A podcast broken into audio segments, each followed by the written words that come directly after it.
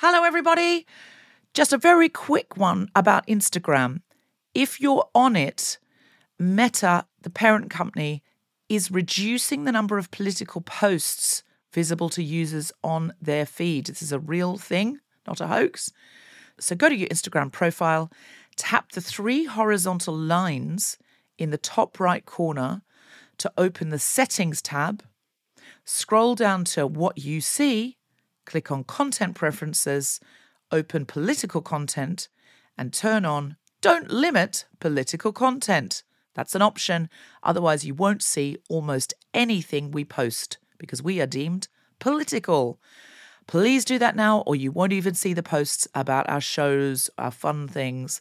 So, if you want to see Guilty Feminist content and know when we're coming to a place near you or releasing a new podcast, do it now. Mom deserves better than a drugstore card. This Mother's Day, surprise her with a truly special personalized card from Moonpig. Add your favorite photos, a heartfelt message, and we'll even mail it for you the same day, all for just $5. From mom to grandma, we have something to celebrate every mom in your life. Every mom deserves a Moonpig card. Get 50% off your first card at moonpig.com. Moonpig.com. Hello, thank you so much for coming, you guys. Oh, you're so polite. Hello. Yeah, yeah. So, who's a fan of the Guilty Feminist podcast?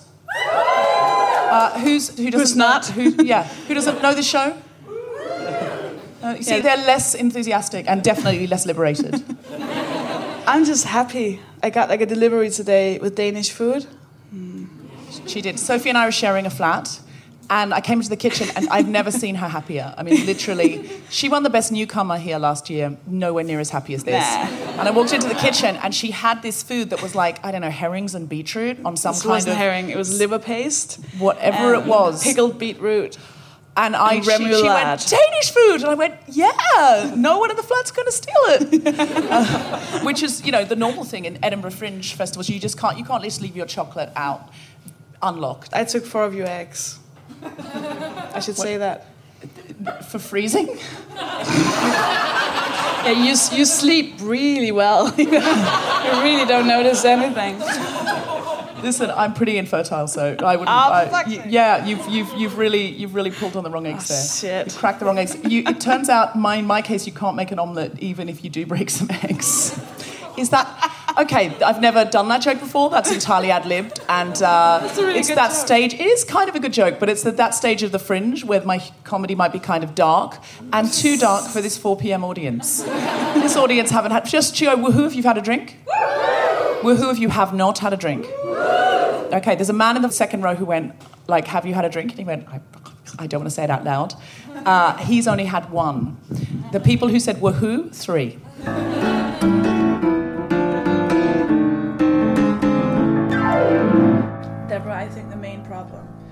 This podcast is that you edit out all the stuff where I say something that makes you uncomfortable. That's just not true. I don't do the editing. Tom does the editing. There's all sorts of stuff that makes me Every time I refer to your vagina and you you want it to be edited out. Uh, that is not true. That is, you know what? You still have to have my consent to talk about my vagina. That's a good point. Hashtag consent. That's a good point. It just makes me sad that I can't say all the things that I'm thinking about your vagina. It, it, All the questions. I can't ask all the questions. a lot of men feel the same, but we don't bend the rules for them. We don't bend the rules for you. If a man suddenly starts sending me unsolicited questions about my vagina on Facebook, We're I block him. friends. I- What is a friendship if I can't ask you what kind of sounds your vagina makes? Why are you obsessed with this? Because I want to know if there's a diff- I want to know if my vagina is too big, and that's why it ma- it makes vaginas farts. I love that you start singing every time. It's like the beginning of a musical. like, Um, is my vagina too big?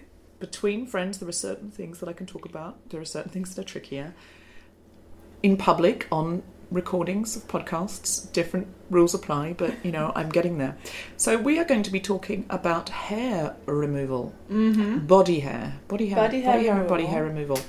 What's It's a big topic. what's your challenge? Uh, my what? What? Your challenge, your cha- your challenge. Harry. Oh, cha- okay. well, I've I'm kind of relaxed about well, I've become relaxed about a lot of these things. At least I think so. I think that's what I want to challenge is my own, I guess, perception of of myself in that in regards to Harry removal. I I think I'm just gonna just let it let it grow, let it grow. I'm not sure you can appropriate the Frozen song, which is beloved by many children. Licensing and stuff. I think it's more a tonal issue. It's a, it's a child's song. You cannot. Let it grow. No, no, Let it grow. no, no. Can't hold No. it back anymore. We don't have the rights to that many of the notes. I'm sure I'm not a. sure those were the notes. There's a. I'm not sure. Luckily, those were not Good the correct notes. Over that. Well, I, I, I shave my legs maybe once every other week, and then I do it kind of before. Uh, you know, sexy times might happen, uh, w- which means that I do it a lot where it won't happen, and I feel like it's a lack, just a loss of time. And then I, I think I always shave under my arms. Just, I think I'm just used to it now, and I, I want to get rid of that as well. Yeah, that's, that's it. Like my stomach sometimes. Do you get long hairs in your stomach? No. No, I got that from my dad. That piece of shit. Uh, yeah, so I'm just gonna uh, let it let it grow and then see what happens, just for as long as I possibly can. I accidentally had a Brazilian a while ago. I'm going to tell the story at the show, so I don't want to blow it. No, I'm very excited. hashtag I don't want to blow it. But yeah, so I'm going to tell you all about that at the time. But I do have a challenge, and it will be in the hair, body hair removal story. In the vagina section. Mm. It's been lovely to see you, so it's excited. been lovely to see you. See you again soon. Bye. Bye.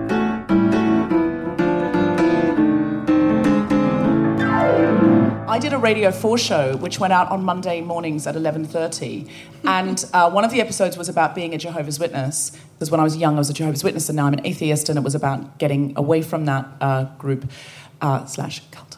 And uh, I was listing the things Jehovah's Witnesses couldn't do, like in a funny order, like sort of oral sex, even if it's your birthday, birthdays, um, anal sex, even if you're gay, being gay, and uh, that went out on Monday morning. And the BBC said, I think we're going to get a lot of complaints about this episode because we are criticising a religion and that re- people from that religion will get annoyed. and I said, no, they won't. They won't say anything because they're not allowed to listen to it because it's apostate material. I'm telling you, we will get no complaints about that episode.